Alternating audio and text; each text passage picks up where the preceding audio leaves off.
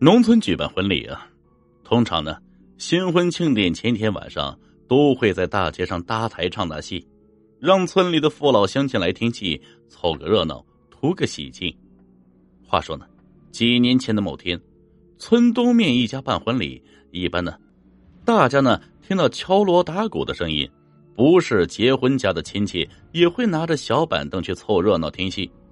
我家旁边的邻居也去了，那个邻居呢？是我妈的一个朋友，一位妇女，平时没事总和我妈聊天。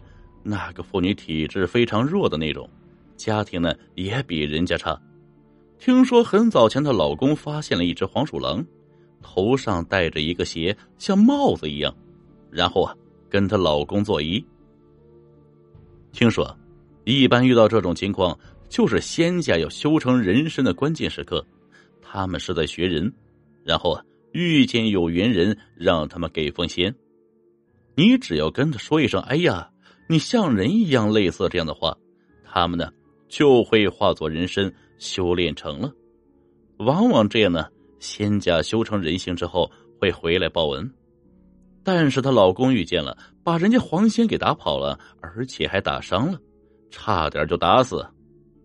后来他家的日子越来越差，很穷的那种，房子呢。都要倒的感觉，怎么过也不像别人家一样。赚钱呢，就像填窟窿。她老公也得了半身不遂，走路都费劲。说到他家那个妇女找我妈一起去听戏，我妈妈说不爱听戏就没去，然后那个妇女就自己去了。七点半天黑了就开唱，大概晚上八点左右的时候，那个女的急冲冲就回来了。然后跟我妈说她见鬼了，我妈说：“你别开玩笑，看错了吧？没准呢是演员化妆的。”她很肯定的说：“不是啊，看戏的人有很多，都在前面看。”她站在戏台侧面一点的地方看，忽然看到戏台后面一个女的，身穿一身红，低着头也不动，隐约看见脸特别白。她说：“当时以为是演员在那候场。”后来他说：“一看下面没有腿是飘着的，当时把他吓得腿就软了。”他说：“好像看到女鬼抬头了，像是要看他，他吓得就跑回来了。第二天他就生病了，后来找了村上的神婆给看好的。神婆说，他见的的确是鬼，是来听戏的，一般人看不见他，因为我妈朋友这个妇女体质太弱，所以看见他了。”那个女鬼又发现了这妇女，发现她，所以她也生病了。我认为啊，她家如今遭遇的这么多不顺，都是她老公打的那个黄仙出了问题，并且她家风水有问题。曾经有一位大师来村里某户家做客，看出他家问题，给他家免费指点了，但是他家就是不信，人家大师也没有办法。这一家就是这样的命运了，没办法。这个事儿也就到这里了。人身上呢有三盏阳火，这个大家都知道啊。一盏呢是在头顶，两盏在双肩。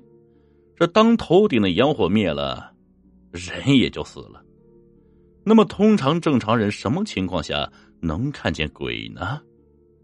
一般正常人阳气阳火极其稀少微弱的时候，他就会见鬼。一般呢。这鬼也喜欢找一些阳火微弱、阳气稀薄的人，要是调皮的会跟着你逗逗你；要是碰见恶鬼、勾魂鬼，那可就有生命危险了。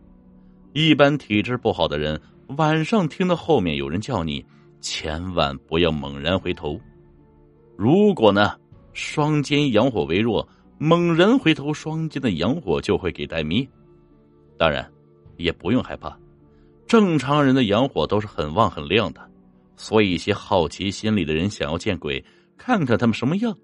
我奉劝你别那么大的好奇心，不是吓唬你啊，弄不好会有生命危险。那么阳火阳气弱了怎么办？见到了鬼怎么办？下面呢，我就和大家讲几种提升阳气的办法。一啊，平时要多运动。中午太阳当空，没事多晒晒太阳。中午十一点到十三点是阳气最旺盛的时候。三，就是没事多念一些经咒，会提升你的正磁场。你会发现呢，做事也都顺了。这诵经持咒好的人都会有天龙护法跟随庇佑，这邪祟不敢近身。这常诵佛经的哪本经都可以，选一本你喜欢的来诵，什么《金刚经》《心经》《阿弥陀经》。这观音菩萨普门品等等等等都可以。走夜路啊，害怕就可以口诵这些咒，或者呢念南无阿弥陀佛、南无观世音菩萨、南无地藏王菩萨，称那尊菩萨的名号也可以，都会发光保护你。还有啊，好多出马仙为啥出马了还看不了病呢？因为啊。大唐人马没到齐，被黑心的人为了赚钱忽悠了，就稀里糊涂出了马，然后每天还是难受磨人，看不了病，最后还会翻堂子。为什么好多新出马的人看病前三年会很准，后来呀就越来越不准了？原因呢是仙家选地马，这个地马本身也要修行精进，无论这个地马是修习佛法或是道法，都是要有所提升。和老仙一起提升，这样呢，老仙也能看到曙光。这道行高深的仙家，在你什么看不到任何希望，他们失望了肯定会走，去找下一位有缘的地马。不是老仙道行低，是你自己不求上进，老仙呢才弃选了你。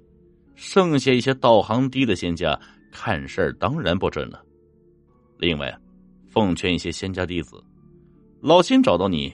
别忘了初衷是什么，积累功德、治病救人。